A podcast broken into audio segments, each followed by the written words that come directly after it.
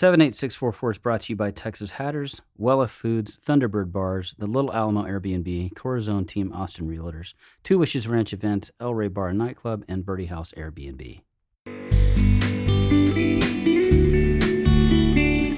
Overcoming limitations, letting go of self doubt, and embracing change. It's all about challenging assumptions and taking risk, believing in your own potential.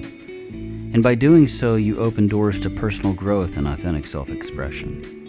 In this episode, we speak to several artists that have found their own method to get out of their own way. I'm Stephen Collins, and this is 78644. Get out of your own way.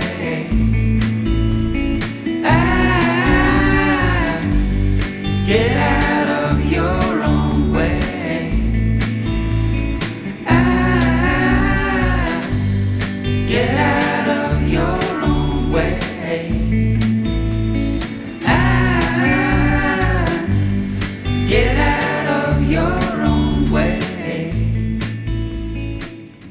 Former Austin based, now Lockhart based singer songwriter and renowned furniture scientist Parker Chapin delivers an eccentric mustache and mullet image to his indie folk and alt country infused sing alongs.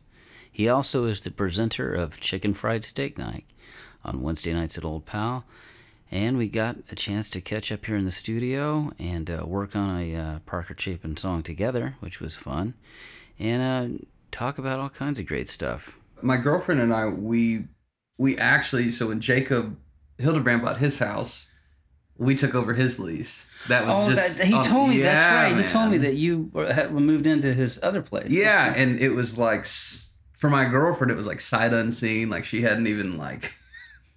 it was like, do you trust? How much do you trust me? You know. and uh that's a cool little house, though. It's great. Yeah. It's great. And then, you know, fast forward a little little bit down, you know, a year after that, basically two streets down, we were able to just looking and I was like, for sale sign, okay, that's weird. Why haven't I seen this like pop up on Zillow or whatever? And ended up buying a house two streets down and it's a fixer upper, so I've been redoing that for the last year and Oh, almost the last year. But yeah, man. So we're hoping to move into that pretty soon and I'll have my studio and stuff like that set up in there. Oh, that's great. Yeah. Yeah, that's fun.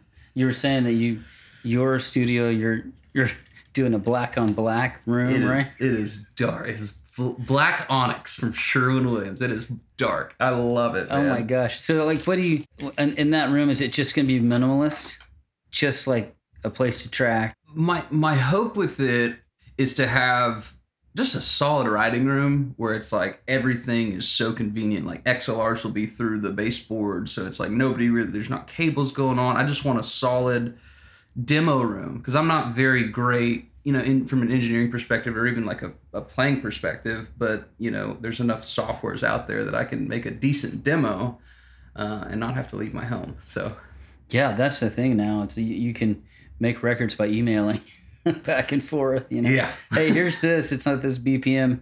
Track this to it. Somebody sent it back. totally.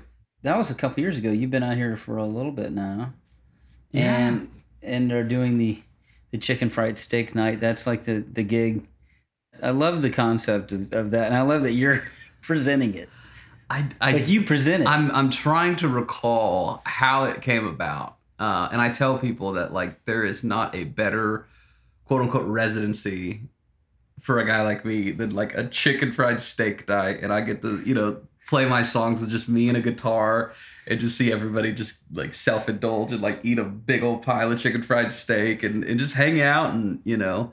I don't know if it was J- Jim or Travis, one of the one of the owners over at Old Pal. Like we got to get to know each other a little bit, and they were just like, "Let's think of something." And I was like, "What about steak night?"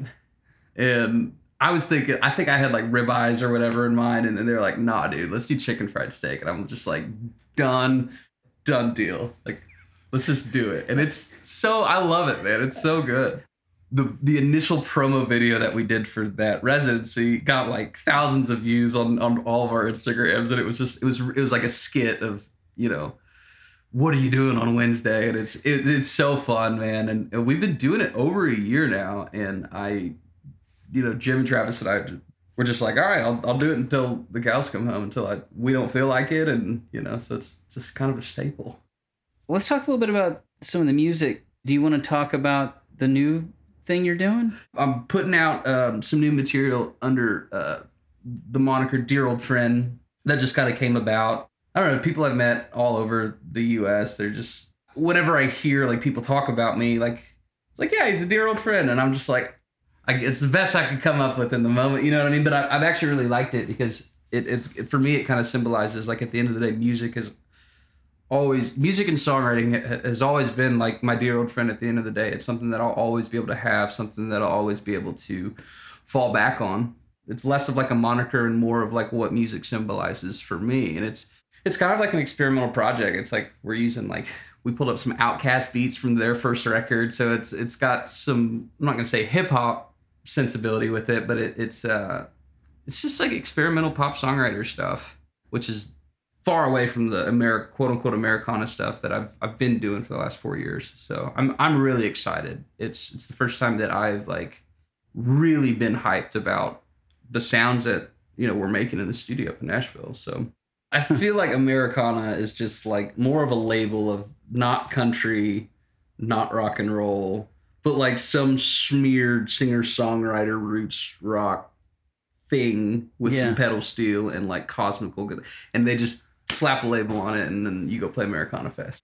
The experimentation with with the beats and with drum machines and with you know the analog synthesizer kind of thing coming back, where it does have an emotional palette and frees up something that has kind of been bolted to the ground in terms of the rules of how you write.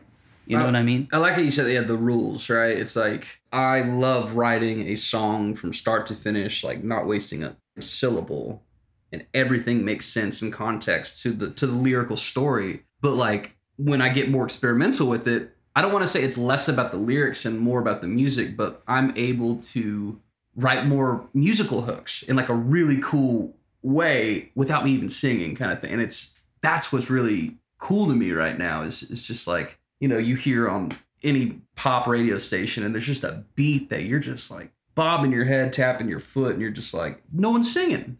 But you know, it's fun at this point. It used to be so like so much pressure, but it's it's just become fun. At the end of the day, like I can put something in words. Do you feel some of the things we've been talking about with some of the artists on this episode is the concept of staying out of your own way? Does that resonate? Yeah, I mean, a little background of me. Like, I got sober when I was 20, and a, a big part of that for me personally was just getting my stupid ego out of the way. And it's like, yo, you're not the center of the universe. You're just some small molecule of just granular thing. Like, you're not that important, more or less. You know what I'm saying? But but that's not to say that the things that you can create aren't important, right? And creating with other people, it's a collab. Like, I am. I hate being in a co-write or in the studio with with some artist that is just you know running the entire show like from mix to mat and it's like yo like let's create a collaborative experience for this thing and make it beautiful make it something that is just accessible to, to more people and i feel like when ego you know getting out of my own way it, it allows it to be such more of um i don't know just like a transparent process to you know to the listener it, i feel like it translates better when you know, I get out of the way. I feel that that is both easy and hard to do.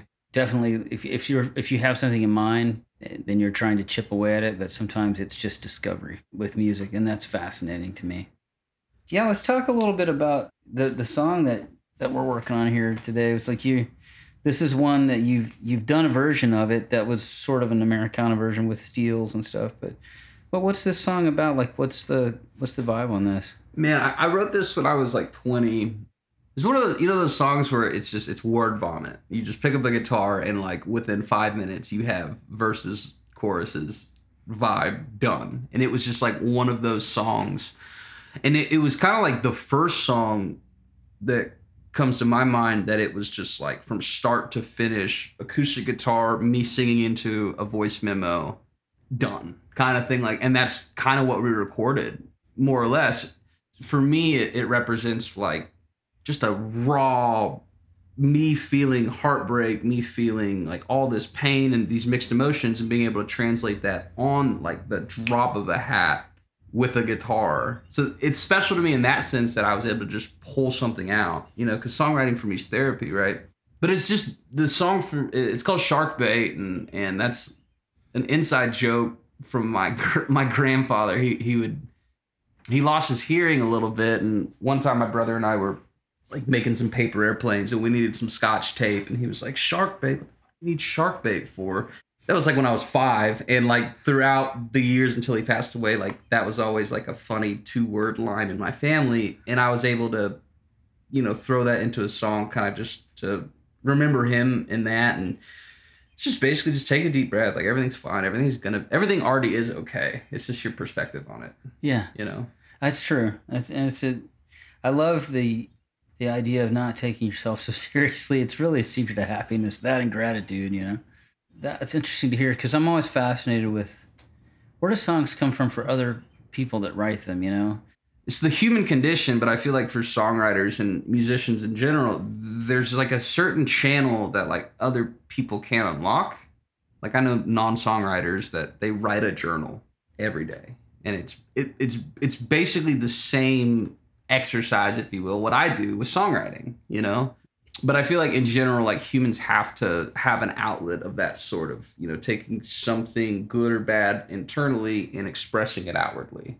Whether it's in a journal, whether it's running, whether it's, you know, rock climbing. And for me, my outlet is songwriting and creating music. And I, I feel like it's kind of like that for other songwriters too.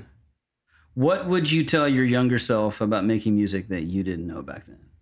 I had this dude who was kind of like my quote unquote manager, and he would, you know, kind of put me in opening slots for these Texas country artists. And he didn't really regard me as an artist, he regarded me more as a songwriter. So he set me up a bunch of Nashville writing as a songwriter, like a very strict distinction like, you're not an artist, you're a songwriter, Mm. you know? Thanks for that. And I like fell victim to that belief because this is some dude that's managed some people before that have successful careers. And and what I would tell my younger self is like don't take to heart everyone's opinion you know because it's that's somebody's opinion.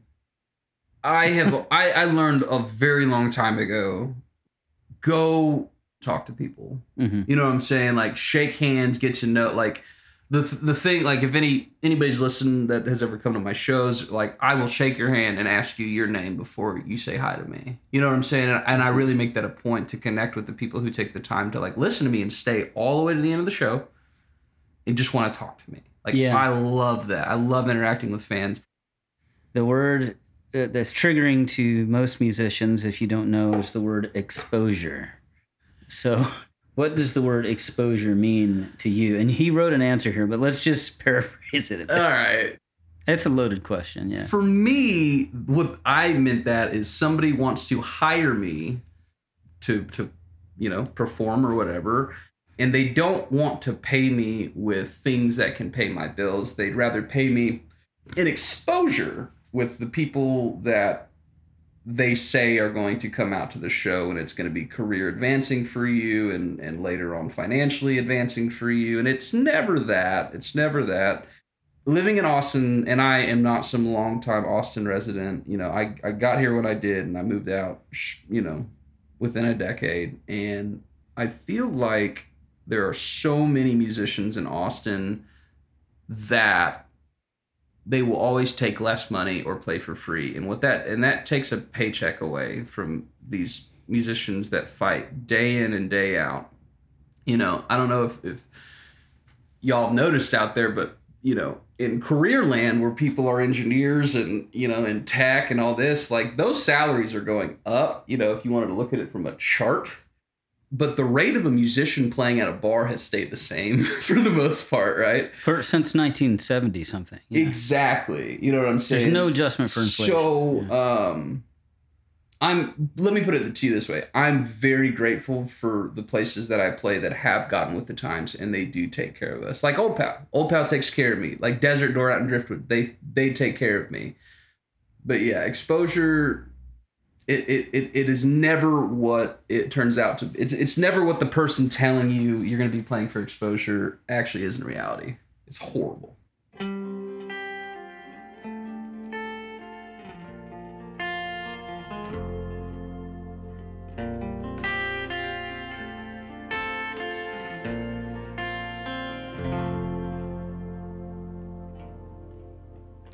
No, the winds are always blowing my way. That's alright, it will be okay. Tomorrow's not here just to live for the day. Your stressing and your worries will dissipate. Breathe a little deeper, it will be okay. What you want sometimes will just get in the way. You find out what you needed by the end of the day. Tomorrow's not promised just live for the day.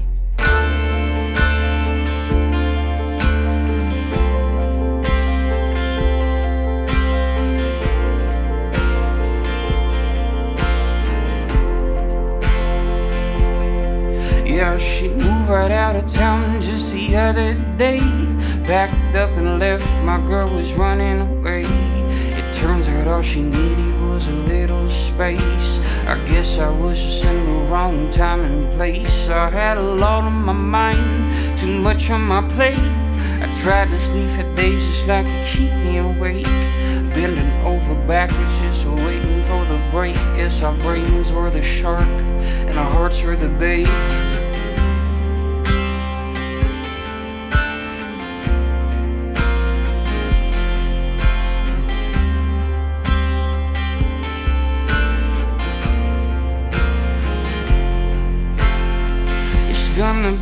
Okay.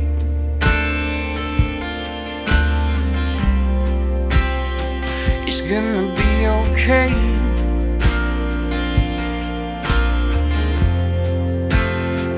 It's gonna be okay.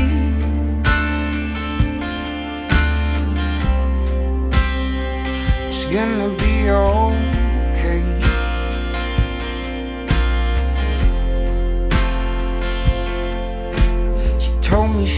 back when her mind was straight. I had a heart full of love, but a mind full of hate. I told her to move on, step up to the plate. Cause love is not a game, just a challenge of fate. Yeah, the hardest part of love is pulling away. You know, I doubt to be there for you till the end of your days. So, baby, wipe them tears, it's gonna be okay. I'm here to set you free, I'm to, it's gonna be okay.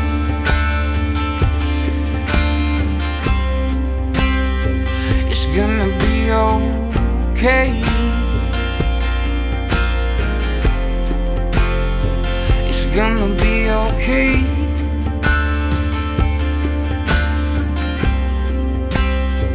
It's gonna be okay.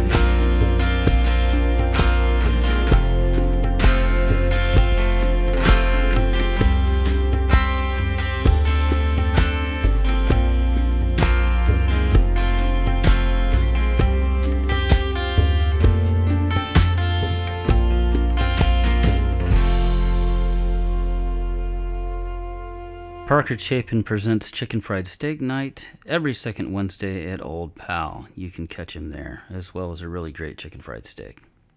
The Baker Theater is now putting on the new musical that they're doing, which is the musical 9 to 5. And uh, 9 to 5, the musical, is uh, has music and lyrics by Dolly Parton, and the book is by Patricia Resnick. It's based on the seminal 1980 hit movie of the same name. It's set in the late 1970s, and it's a hilarious story of friendship and revenge in the Rolodex era. It's outrageous and thought provoking, and uh, even a little romantic. So, uh, we had several of the cast, as well as the director, come in and speak with us about the play. I'm Taisha Calhoun, and I'm playing Violet Newstead. I'm Ella McCarthy, and I'm playing Doralee Rhodes. I'm Doug DiGirolamo, and I play Franklin Hart Jr. And I'm Beth James. I am the director, and we're the cast of Nine to Five. That's great. Um, so let's let's talk a little bit about th- this. Is a musical, which is th- these are hard to do. Uh, first of all, you have to you have to do learn all the music, and and uh, from the what I've heard, um, who's who's singing the Dolly Parton parts? Is that I am. that's not easy to do? No, it is not. it's a totally different style from, you know, like musical theater. There's a, a specific style that you learn when you're learning to belt and you're learning to hit these really high notes and things like that. But for this role, I had to go back into my, like, a little bit of country training and yodel training. Um, and so I kind of used some of that. Um, and it's a very different style from musical theater. So it's been a very fun challenge. I can imagine, Yeah. yeah. Because when I've heard you through the years, you're you usually remind me of um, someone like a Judy Garland or a Zooey Deschanel kind of sound. But but I've heard you Yeah. do, and so when I was I was like knocked out that you were doing the Dolly Parton thing because that's not that these other singers aren't great; they're great singers. yeah. But this is like this is a challenge, and I think you're what I've heard. You're going to hear it on the show. It's it sounds you've nailed it. So Thank you. Appreciate it. yeah, that's great. I'm it's I'm impressed. Um, this was originally a film, and then the same screenwriter adapted it for the stage. What are you doing anything unique with the with your version of directing it?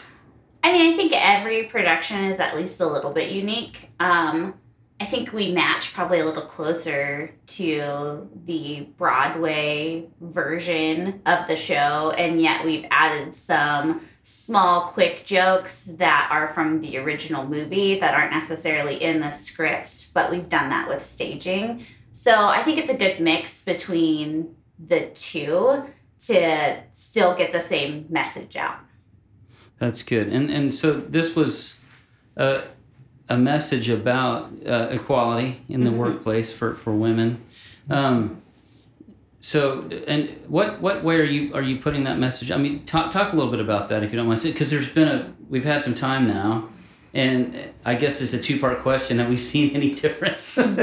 and that kind of thing. Go ahead.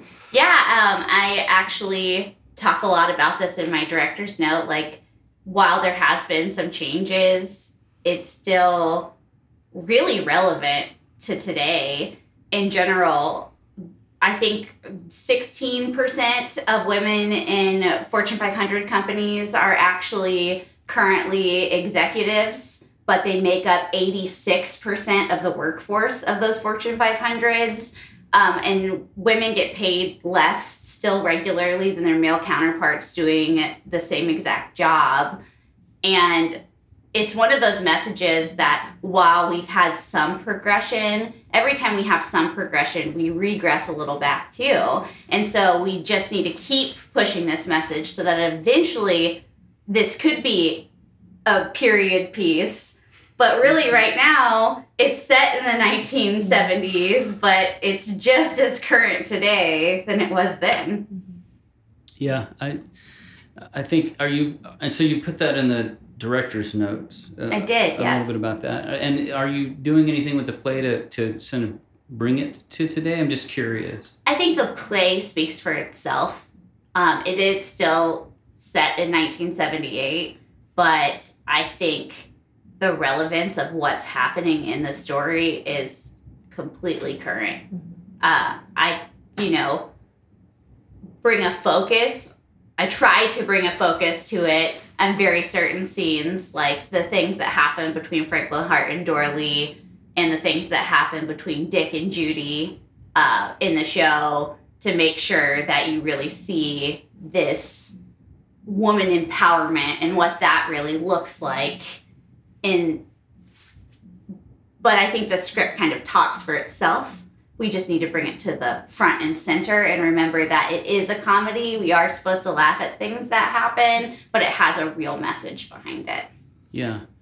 Um, talk a little bit about your characters. I mean, are, are on the way you're playing it. Are, are you influenced at all by the film, or So I um, am of the age that I recall seeing the film in the theater. I'm not going to be disclosing anything except for that fact.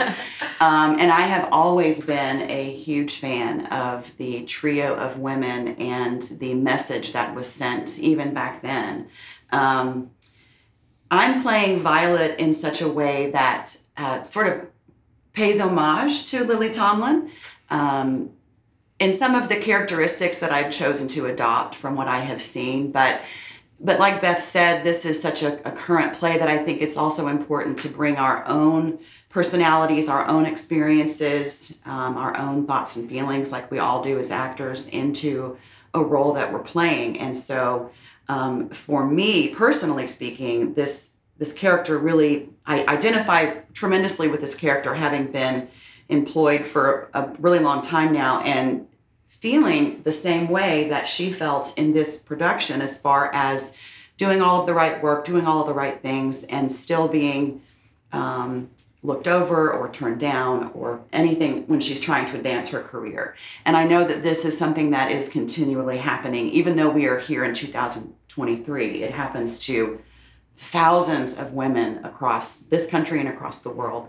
So uh, playing Violet Newstead has has been very empowering because it, um, I think it I think it allows people to see that the good and the right do win out in the end because this play does have a very positive ending to it. Um, if you're familiar with that, you know it. Um, but it's a story of hope and a story of perseverance and a story of um, even through being frustrated, just doing the right things to try and get yourself forward and being rewarded for it. Yeah. That's interesting. What about you guys? Yeah, well, I play I play Frank Hart Jr. I'm I'm the boss. I'm I'm sort of the I I'm the bad guy. We'll just we'll just come out and say it. I'm the bad guy. I'm the one doing everything wrong in the company. Uh, I I find it a, a little bit of a challenge to you know play the villain, but also be funny at the same time. You gotta you, you have to skirt a, a a fine line between what's really offensive and what's really funny, uh, and. I, I like to think that I sort of show that in my you know my dance moves, uh, in the in the way I say my lines, in the in the way that uh, you know I, I I talk and interact with the other characters. Sure, like you don't like what he's doing, but he's sort of doing it in a funny way, so you can laugh at him, but also still hate him. That's that's good. isn't it? Yeah, I think also he gets what's coming to him is a big thing too. Yeah. Like that's- Poetic justice kind of thing. Yeah, Sure. exactly. sometimes in rehearsal they'll they'll they'll say, "Doug, you're getting this." I'm like, "Wait, I'm playing Frank right now. Hold on, This is not Doug. I'm a character. I'm on stage." Um, for my character, uh, Doralee Rhodes is um, AKA Dolly Parton. So there's two like schools of thought for me. My, my personal, uh, you know, like philosophy that I've brought to this role, um, and one of them is the other people that have played Doralee Rhodes, um, and then the other is just Dolly Parton as a person. Um, which is really cool to just get to sit and watch Dolly Parton interviews or like watch uh, different people talk about Dolly Parton and I know way too many fun facts about her now. and so yeah, I have I think I have uh, a nice mix of, of Dolly and Dora Doralee and also some Ella sprinkled in there just to you know keep everything authentic. Yeah, that's. Is, do you think? Um, do you think that the character is is southern in any way? I mean, do you think Oh that, God, yeah, Yeah, yeah. I I mean- mean, she has a whole like thing about uh, her her one of her songs is uh, "Backwoods Barbie," um, and then the other one is "Cowgirl's Revenge." Uh, I I did get to buy new uh, cowgirl boots for the show and, and a cowgirl hat, and I use a lasso at one point. Um, I use it. uh, Using as a, you know, I, I wouldn't say that I lasso you. Yeah. Yeah. I She more or less throws it, a not lasso. dive Yeah. I hold it at the least. Are, are you? stage lesson. Yeah. are, you, are you wearing the wig and the whole thing? Yeah. Oh, yeah. Yeah. Absolutely. I mean, I considered dyeing my hair, but it just wasn't big enough. You know, like you have. I think you- have to have she- yeah, really she's like the big wig- hair. yeah. Yeah. So Yeah. had to had to get the wig on. Is it kind of like uh, you know Indiana Jones when you put on the hat or the Uh-huh. wig and you become that? Yeah. person? Exactly. Exactly. Well, yeah. The first time I put on the wig, I was like, ah. that's So with this Dora wig Yeah. yeah. For sure. Now I've always been misunderstood because of how I looked. But don't judge me by the cover, cause I'm a real good book. So read into it what you will, but see me as I am. The way I look is just a country girl's idea of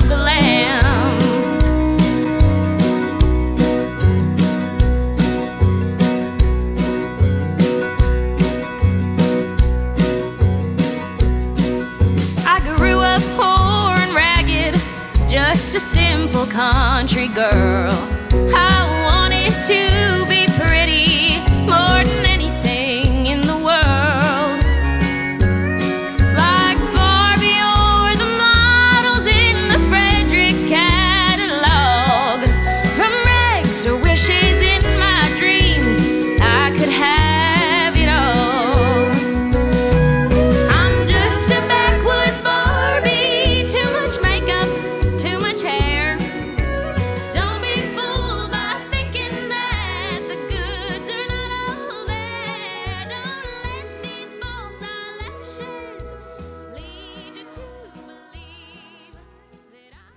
9 to 5, the musical is at the Baker Theater until August 6th. Friday and Saturdays at 8 p.m. and Sundays at 2 p.m. It's $19 for adults as well as senior. Student and veteran discounts available. Lars Roeder is an artist primarily dedicated to printmaking and photography. His latest work expands on these techniques, along with components of design, sculpture, and digital media, interactive installations, and performances which critique the modern artistic practice, relational aesthetics, and agency of the viewer. Lars and I got to chat by Zoom about his latest exhibit, which is happening at the Post Register Gallery. I've been teaching at different schools for about five years, six years, something like that. Um, and I'm in a big transition now. Uh, I taught for five years at A&M Corpus Christi. And last year I moved to northwestern rural Oklahoma to teach at Northwestern Oklahoma State in Alva, Oklahoma. And on Friday, uh, I'm moving to Wyoming to teach at the University of Wyoming. Oh, wow. And so, yeah, I'm in the midst of packing. Got a lot of boxes everywhere. Well, let's talk a little bit about the show. Uh, the show's running for a month, and um, it it's kind of uh, I enjoyed how you're taking iconography of Texas or the West and sort of playing it with playing playing with it a bit, and um, Mhm. also sort of in an in idiomatic way with idioms and things like that. Can you talk a little bit about what inspired you to do this?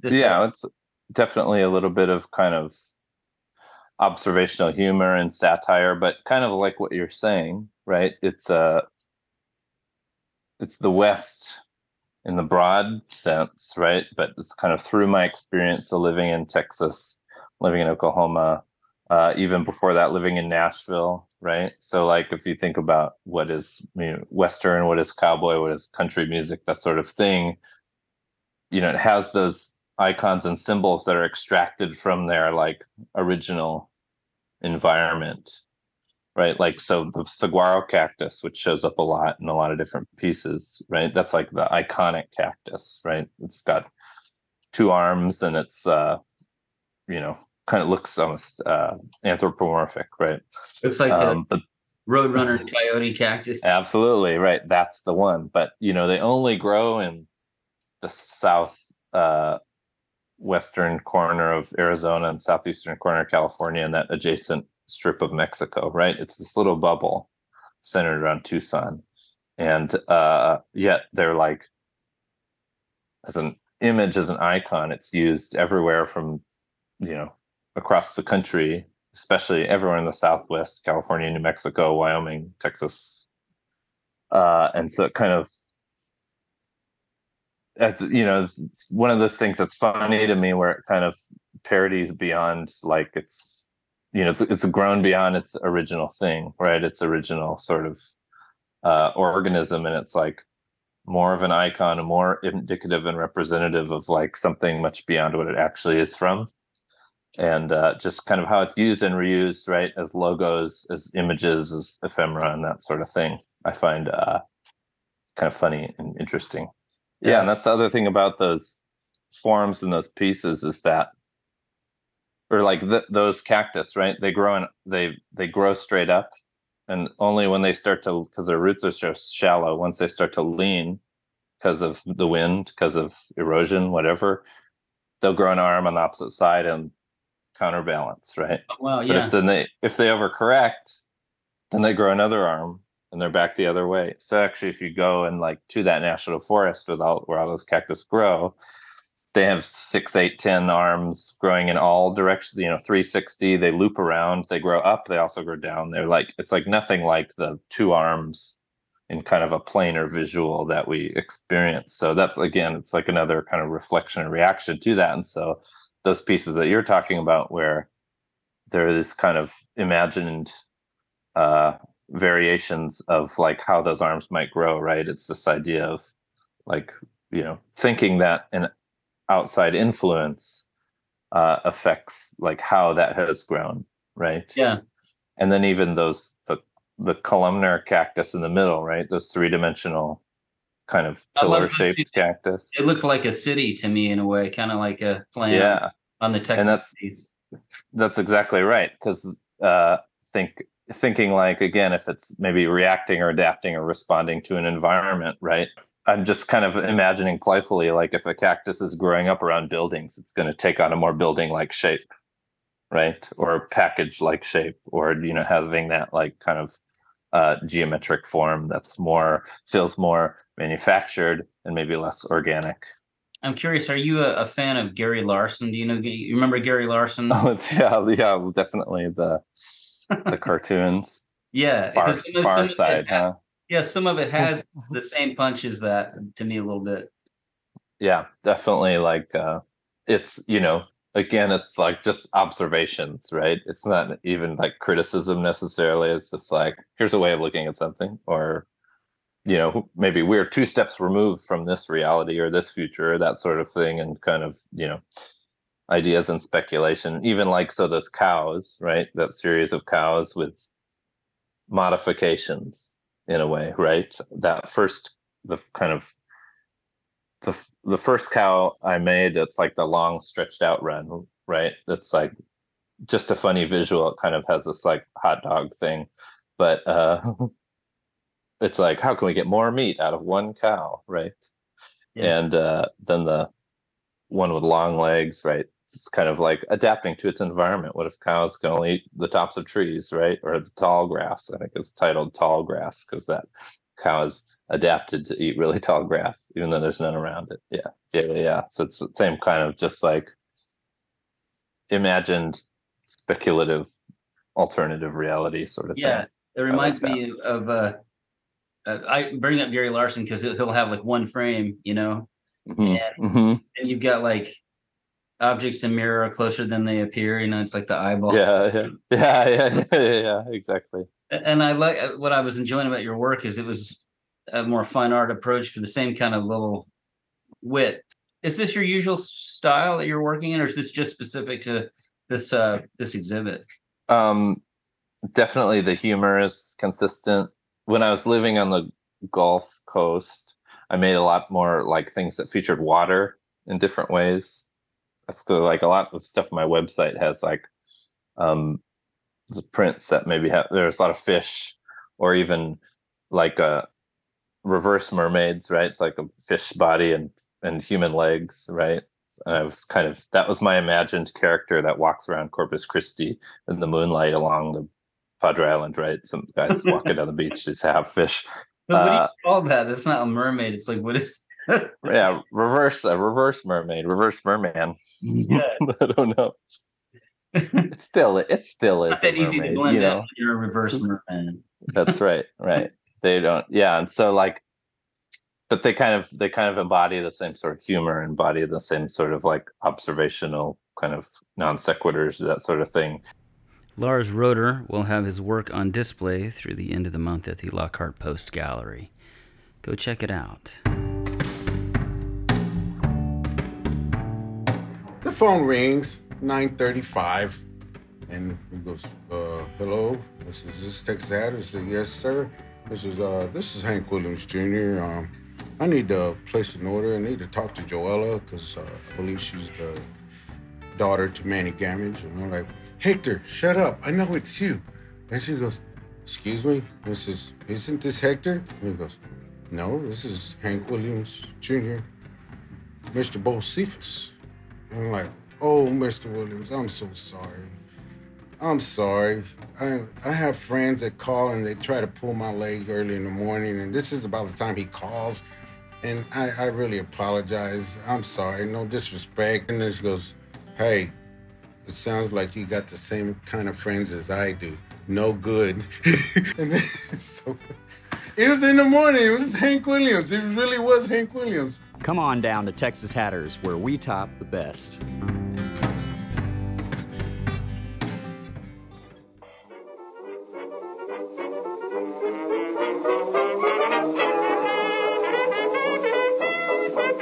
Lockhart has become a destination outside of Austin. I think people from San Antonio, Dallas, Fort Worth, and Houston are starting to learn about Lockhart. It's not just about barbecue, it's also about live music, um, it's about art, It's about a community that it's coming together, and there's a lot of excitement on the square. I purchased this house in 2021 and I loved it because it has great architecture. It was built in 1925. During the 1960s, it was purchased by Marques Haynes, who is a Harlem Globetrotter. There is a garage apartment next door to it as well, and it has kind of a New Orleans feel look to it. You put ferns out, it has the wrought iron. Both of these properties sit on a third of an acre, just off the square in Lockhart. What are you waiting for? Book your stay at the Little Alamo B&B in Lockhart, Texas, like today.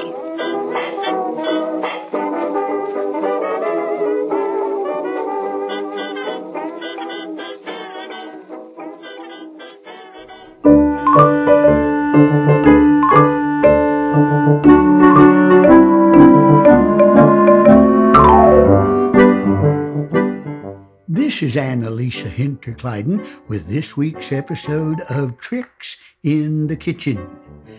Bedrooms are not called such short of a very good reason, with the occasional exception of a couch or some sturdy lawn furniture of German design. There are more than enough horizontal options to keep one from choosing the kitchen for indulgence in frisky behavior. One never knows what might float one's boat.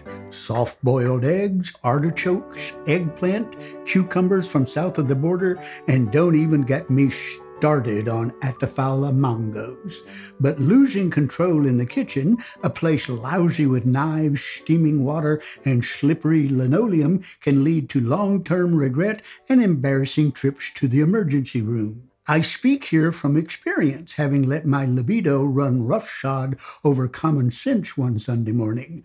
I ended up with crisscross waffle burns on the backside of my thighs.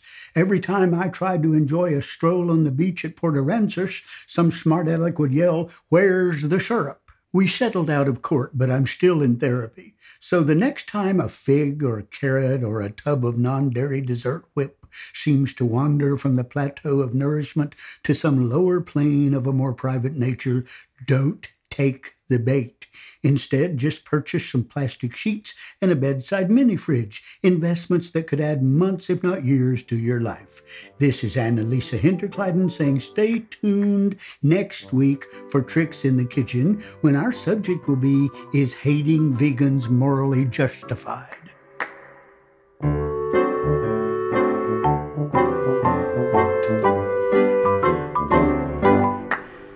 Just a reminder that our lineup is featured on our Instagram page and daily in our stories called The Roundup.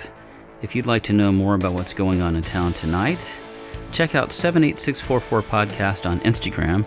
It's also the place to find out when our next episode is out. We want to remind people about our 78644 Friends program. What are 78644 Friends? Well, they are super fans who believe that supporting musicians goes beyond attending shows and buying merch. It's about ensuring the return of musicians by tipping the band. To address the disparity musicians face in earning a living in today's world, we've initiated a program where you can make a monthly donation of $5 or more, and guess what? We give 100% of your contribution back to the musicians who have played on our podcast. Yes, that's correct. 100%. Supporting your favorite musicians has never been easier. Head over to 78644podcast.com and click the subscribe button and sign up for a $5 or more month subscription, and it's the cost of a couple of tacos. As a token of our gratitude, you'll be invited to exclusive 78644 events every month where exciting perks await you. Past perks have included paying your cover at shows and offering a complimentary drink or a gifting a swag bag. And that's not all. As a subscriber, you will receive a special link to a password protected playlist featuring all the original music from our show. This includes unreleased songs captured at uh, the studio and an opportunity to enjoy exclusive tracks all in one place. So don't miss out on the fun. Sign up today and secure your spot on the invite list and support incredible musicians who are bringing their talent to the podcast and to the Lockhart area. And remember, as always, tip the band, and your contribution makes a real difference in their lives. The more subscribers that we have, the bigger that the uh, pile gets for a musician to use however they need. And that could be rent, that could be an album, that could be a tour, publicity, you name it. Your contribution will make a real difference. Okay, let's take a look at the news and what's happening in town. Wednesday, July 19th at the Pearl, Stony Gable will be playing from 7 to 9 p.m. Best Little Wine and Books will feature Mr. Carter's Smooth Blues Corner from 6.30 to 9 p.m. Thursday, July 20th, Old Pal will have Richard Watson from 7 to 9 p.m. The Pearl will have its open mic from 7 to 9 p.m. Sign up at 6.30 p.m. El Rey will have karaoke starting at 8 p.m. Friday, July 21st, it's Courthouse Nights with Sonora Explosiva Dinamita from 7 to 10 p.m. at the courthouse. The Pearl will have Candace Hastings duo from 8 to 10 p.m. Old Pal will have Josh Baca and the Hot Tamales, 9:30 to 11:30 p.m. Arts and Crafts will have the Shufflehawk starting at 9 p.m. The Baker Theater will have the 9 to 5 the musical playing starting at 8 p.m. Saturday, July 22nd, Baker Theater 9 to 5 the musical will be starting at 8 p.m. Old Pal will have Jonathan Matthews from 9:30 to 11:30 p.m. The Martindale River Cafe will have Halliana from 8 to 10 p.m. Sunday, July 23rd, The Pearl will have its Sunday matinee with W.C. Clark from 3 to 5 p.m. The Baker Theater will have 9 to 5 the musical starting at 2 p.m. matinee. Tuesday, July 25th, the Eugene Clark Library will have Evenings with the Songwriter starting at 7 p.m. in the old library. Commerce Hall. Two Step Tuesday is back with none other than recent Grand Ole Opry performer Jen Hodges and her Corn Ponies. Two step lessons begin at 7 p.m. and the music begins at 8. Wednesday, July 26th.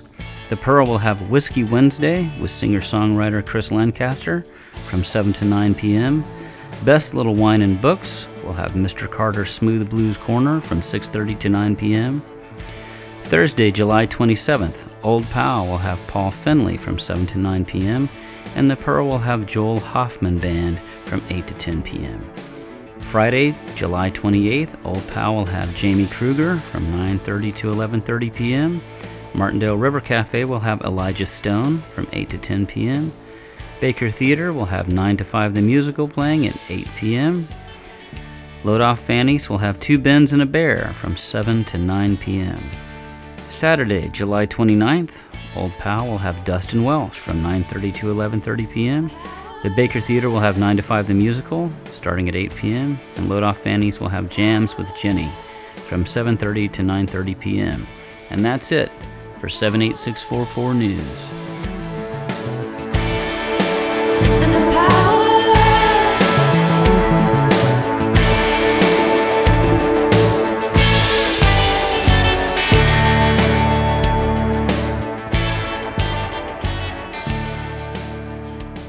At the tender age of 18, the Seattle born crooner Gus Clark head out to explore the United States with a backpack and a mandolin. Cutting his teeth playing on the street and traveling by freight train, or the kindness of those who were still bold enough to pick him up as a hitchhiker, he emerged over 10 years later as an accomplished multi instrumentalist, playing guitar, accordion, mandolin, and more. He now pays beautiful homage to the ultra deep well of the golden era of American music traditions, ranging from the pre World War II blues to the 1960 Nashville honky tonk. Gus came into the studio to talk about his work, and uh, we worked on a song together, and uh, was really pleased with the interview and with the song. I'm really a big fan of orchestration and arrangement and having things have parts and the way that they go, but within that, it's always gonna sound a little different that day or whatever. I mean, it doesn't mean just jam over things, but like mostly just I, I think it takes a long time to get to know your songs. Just like learning a cover even, like it's repetition. That's how we learn. And when you write something down, at least for me, I'll mess with it and mess with it, mess with change the tempo, change the feel, change what part of my voice I'm using to sing it, change the am I really belting it out or am I singing it kind of quiet? And, I mean, you know when it's how you want it to be, I think that this preciousness, I know for a long time it held me back. I think this idea of like it's got to be, it's got to be perfect from day one, minute one. It's got to just come out of me in its finished form, and it's like, it's like sculpture or something. You start to sort of get the idea and you get the shape, and then you refine it and refine it and refine it. No, I think that's an excellent way to think. Yeah, uh, way you can actually make the piece and get out of your own way. You know. Yeah, and it, and it grows and it changes. I mean, songs I've sang for years, I'm still like, ah, I want to push and pull on that line more. I want to change that word. I want to tweak that little bit of timing. I want to emphasize that part of the feel more. Yeah. So you're writing songs in sort of the traditional American kind of way most of the time. Is that right? Yeah, I mean, I come from the idea that I mean, I've, I've stu- spent so much of my life studying American music, and I love it. Uh, from the a lot of country, but you know all the sort of things that rub up against that. The the country, the old pre-war blues, Cajun, Zydeco, Tejano, early jazz, ragtime, jug band stuff, and the more what we call now Americana, like singer songwriter stuff. I kind of hate that term Americana, but because I feel like it's a cop out. But you know the genre terms just exist for us to be able to uh, talk about music, not for us to try to write music that fits in those boxes. But I really believe that you got to know the traditions well enough that you feel you have something to contribute, that you feel like you have something to add, not just sort of taking a Cliff's Notes version of whatever country and just going like, okay, well, I got the idea. I listened to a couple Waylon records and a Merle Haggard record, and I love Johnny Cash, so now I'm gonna write country. And it's like I don't know. I mean, people can do whatever they want, but for me, diving deep into it is what makes it fun, and seeing how it all rubs up against each other and becoming the filter for that. You know, whether it's New Orleans R&B to uh, Canadian artists like Hank Snow and the, the crooner tradition or the Western swing tradition, and embracing that fully and trying to learn it and study it so that we can be a filter because these are living, breathing traditions. It's a, it's a little ember, it's a little coal that we have to keep breathing on and feeding. It's not just something to be copied. Yeah, there's like an authenticity with it. And I think it's kind of what you're describing, like getting to understand it where it comes from. And Yeah, so that you're not overly intentional. Again, getting out of your own way. Like if you really are steeped in the tradition, then you I don't when I write a song, I don't think about like, oh, I'm taking that from Buck Owens and I'm taking that from Townes Van Zandt. Like it just sort of is filtered through, you know, I'm the I'm the filter. I'm the I'm the distillation process. I Yeah. just being myself. Yeah, I, At and that's, that's unique. I think that's unique about music and and artists is like it's the that filter is unique to the person. You know, if they especially if they really have learned the craft and they you get a new version of something that's a traditional. Well, because even if you are trying to copy, you're, you're still going to be you. You can sit there and study and decide, decide I'm just going to be the best George Jones I can be. Like, I'm just going to do everything to sound and sing and write and play like George. You're still not going to sound like George Jones. So, you know, I think there's a balance. I think there's a there's a slippery slope there of like people that are like, well, I just kind of do it however it comes out. And it's like, no, you have to hone your craft. That's what I mean by knowing the tradition well enough and studying is because you don't want to just sort of get in there and start hacking away at things. But uh, at least for myself, I'm just speaking for myself. People can. I'm not trying to tell anybody how to art. You know. no, I no, it makes sense. It's it's a it's what you've what you've honed. You know, It's my approach because I think good music in general does an interesting thing where it walks a line between like for the listener, right? Like you want it to be something familiar enough on some level that it's not turning them off, but unique enough that it's engaged engaging to them and interesting. What is it about this type of tradition, this kind of song tradition that drew you in? For me, I think there was a cool thing that happened in American history in the mostly in the 50s outside, well, even within the realm of pop, but like from the 40s through the 60s of like you had this confluence of this really raw folk music being refined enough to be packaged as what was pop music. I mean, it was it was meant to be popular. They were trying to sell records, and and I think that there was a really cool magic point where you could package something as a ostensibly little sort of dance song, little two and a half minute radio single dance song, and get away with saying something really intense about the human experience in the simplest way possible. You know, I think that there's there was a place where you're taking the musical traditions of what we call, you know, hillbilly music or blues music or whatever, and refining it enough thanks to the nature of studio equipment getting better and things like that. I don't know. There's just like a really sweet spot there where where they were where you know you watch the old videos and it's like they still call Webb Pierce a folk singer, but that was pop country of 1956. You know that was put on the rhinestone suit, smile big, and get on TV, you know. But they were still able to express something really sincere about humanity and, and, and even some of the songwriters I see now that I really like their writing, I find myself not walking away with something catchy. So, you know, I, I think I like that little bit of pop sensibility to my to my folk music, to my to my songwriter music. You know, I want it to still. Yeah, I've always felt that way too. Where you have like there's the the hook. I think you know? somebody, you know, people that are doing it really well now are like Corb Lund, Jim Lauderdale, people like that, that where they're really quite clever and packaging it in a way that you still. And by say packaging, I don't mean marketing. I mean packaging the music. I mean the finished product of the song. You still walk away with a chorus. You still walk away with a hook or something in your head. You know. Yeah, definitely. And I, that was very popular for a very long time, and that was sort of the standard of what songwriters were trying to do is be unique, but also have a hook that was unique, and find something that resonated. What where do you think that went? Well, I think that some of that, you know, like anything, you get a copy of a copy. You know, I think you had people having success with that that were really sincere. Like again, I'll say George Jones. You know, but like you, they started trying to. You had record industry people getting in the way.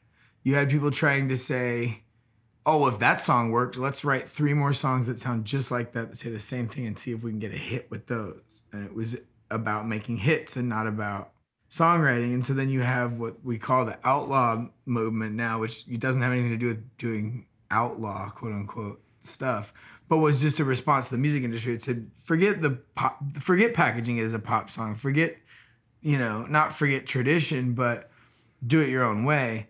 And I think that spawned a whole really cool generation of specifically Texas songwriters where it really embraced being yourself. You know, that's where you get your your Willis Alan Ramseys, your Terry Allens, your Gary P. Nunns, you know, these people, it's like, uh, you know, screw it. I'm going to do it how I want to do it. And I think that's really cool too. I just think that for me, there's a, there's a balancing point in there. And that's really so much of what writing is about is trying to, to distill things in a way that ultimately I want to like my songs, you know, like it's not it's not an entirely selfish endeavor. I want people to relate. I want people to be entertained. That's the job description. I don't just do it for myself. But but that's what music does for me when I hear a good song that takes a really complex part of the human experience and boils it down to a, a, a palatable uh, that's why we like cliches that's why we like catchphrases that's why we like dualities that's why we like old sayings and and little capsules of advice is it gets too freaking complicated otherwise, you know? No, I hear you. I think that's that's it's good to hear because folk music, you know, I guess it's in that term because it is of the people and vernacular in that way, but also I feel like if it gets too polished or too it loses that humanity. There's sort of a wisdom of sorts. I don't know. That's how I feel. Yeah, I mean that's why there's certain artists that I think you know, for my life thus far and probably for the rest of my life, I'll keep going back to when I feel awash in the decades of music and all that. Then I'm like, just go listen to Jimmie Rodgers. There's to me that's the balance. You've got technical ability as a musician.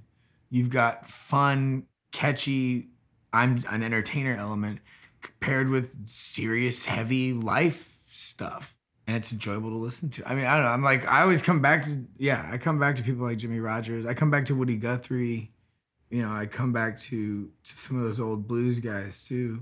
You know, I come back to Blind Willie McTell. Don't overthink it. That's good. It's good advice. Can you talk a little bit about the song we just did? I'm I'm interested in the, sort of the story of that because you said that one's pretty new. Yeah, that one I was kind of. Sometimes I'll sort of pick a direction when I'm writing because otherwise, you know, otherwise you're just staring at a that giant box of crayons with all the colors in it and you're like i don't even know what i want. You know somebody has to say draw a picture of a cat right? Like so that one i was kind of thinking about a little bit more on that side of less poppy and more singer songwriter more wordy more poetic like you know the obvious ones townes van bob dylan people like that and kind of trying to tap into that tradition and thinking about american history and how how young this country still is compared to the rest of the world and, and human civilization. Growing up Mexican American was definitely it's something in my mind of like we all have our heritage, we all have our where we come from, and we all we all search for a way to connect to it. And there's good and bad in all of it. And I you know, regardless of your your nationality or your or your ethnicity or whatever. And the, and the, those two things are different. You know, the nationality and ethnicity are not the same thing. Yeah, I don't know. I was thinking about thinking about the early times in this country and and how this wonderful country we live in got where we are. I'm thinking about fitting in and thinking about I think a lot of things in my mind have to do a lot with I guess what we'd call class issues. You know, I think that ultimately there is a lot of separation and there always has been between the the very wealthy and the working poor. And there's a lot of different ways to repackage that that have Yeah, kept Woody Guthrie's thing too. Yeah. yeah, and just that uh, you know, best way to make money is start with money. You know, we we get sold a lot of uh, stories of bootstraps and rags to riches, and I don't know how much it's true. But Yeah. I keep working my butt off, and happy to be able to pay my bills, and grateful for what I do have, and grateful that I get to share music with the world. That's great. Uh, I know you've got a show coming up um, here in Lockhart, right? Yeah, we're playing. I believe it's the 29th at Commerce Hall. And I'll be bringing the band out with that one, and we'll be doing the whole, the whole thing. And if you haven't seen my live shows, I try to do a nice blend of really a lot of danceable traditional country and western swing, but I play accordion as well. So there's elements that I bring in of my attempts at zydeco and tejano. You know, definitely we're a country band, but um, but trying to remember that that's not a that's not a box to fit in. That that, that means that means music from this country. That's cool. Well, we'll plug the show. Is there anything else you'd like to add while you're that you'd like for us to know? Uh, I'm just excited to get back in the studio. I'm a little bit nervous about it, but um, I just trust the musicians I have with me, and I've always made records the same way, which is just to try to do everything. It's very traditional and also very, to be honest, cheap. Get good people and do it as much live as you can. I think again, getting in our own, not to just keep repeating myself, but getting in our own way with production is a is a real easy thing to do in the studio and to keep throwing money and time and overdubs at something when really if you have players that will play to the song not for their own showing off or their own benefit or treating it like it's some sort of audition for something but to just honor the song trust your musicians and trust your taste. And uh, i have to remind myself that as i go spend a few days in the studio. And i'm excited to put out some new music. There's going to be a lot more accordion on this record. We'll see. I'm going to focus on the originals but i might throw a few covers in there too Well, we look forward to hearing it, Gus. I appreciate you taking time to come down, and it's uh, it's good to visit with you. yes indeed thanks for having me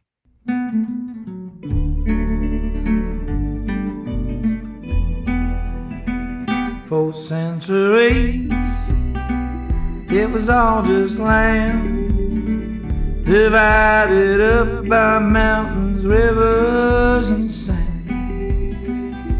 Then you showed up with a gun and a shovel, and that's what started this new world trouble. Some gave in.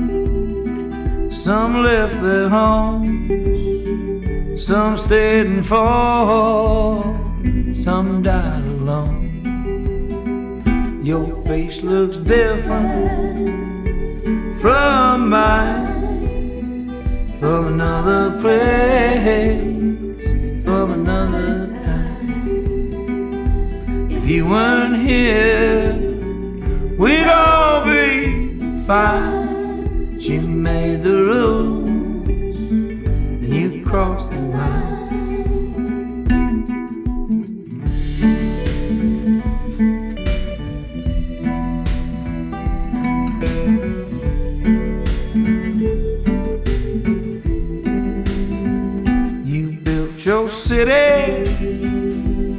on our bones, pending like cattle, nowhere to roam. Put up your fences so you can't see what it looks like to live like me. Run me out of another town. I just keep walking, can't bring me down. Your face looks different from mine, from another place, from another time. If you weren't here, we'd all be fine. You made the rules. I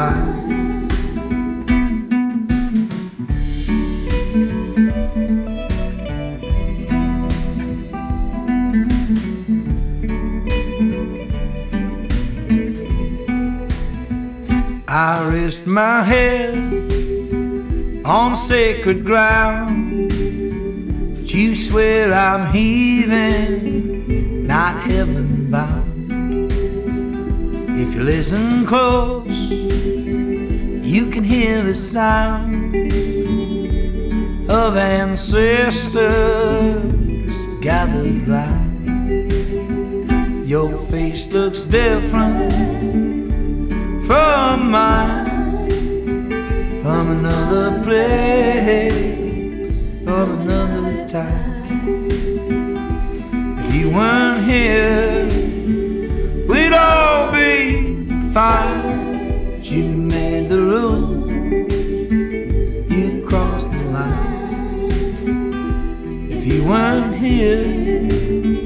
We'd all be fine. Made the rules, you crossed the line. You made the rules, you crossed the line. Gus Clark will be playing at Commerce Hall on July 29th at 8 p.m. It's a $10 cover. We'd like to remind you to sign up as a 78644 friend on our website, 78644podcast.com. For a $5 or more a month subscription, your money goes directly to the musicians that you hear on the show. 78644 is sponsored by Texas Hatters, Wella Foods, Thunderbird Bars, the Little Alamo Airbnb, Corazon Team Austin Realtors, Two Wishes Ranch Events, El Rey Bar and Nightclub, Birdie House Airbnb, and our in-kind sponsors are the Rock House Airbnb, Willigans Island, Courthouse Nights, Printing Solutions, Gaslight Baker Theater, and Crystal Glaze Photography. Our show is produced by Kate Collins and recorded at Troubadour Image and Sound, edited by myself, Stephen Collins, and Danny Manning. In studio performances by Parker Chapin and Gus Clark, guest vocals by Kara McGregor on Gus Clark's song. Other music, Get Out of Your Own Way, written by U2, and My Power, written by Edie Brickell and New Bohemians, performed by myself, Stephen Collins, with help from Rachel Lingby. Thank you to our contributor, Jason Williams. Our show is available on Spotify, Apple Podcast, Google Podcast, Amazon, Radio Public, and everywhere else where podcasts are streamed. Thank you for listening.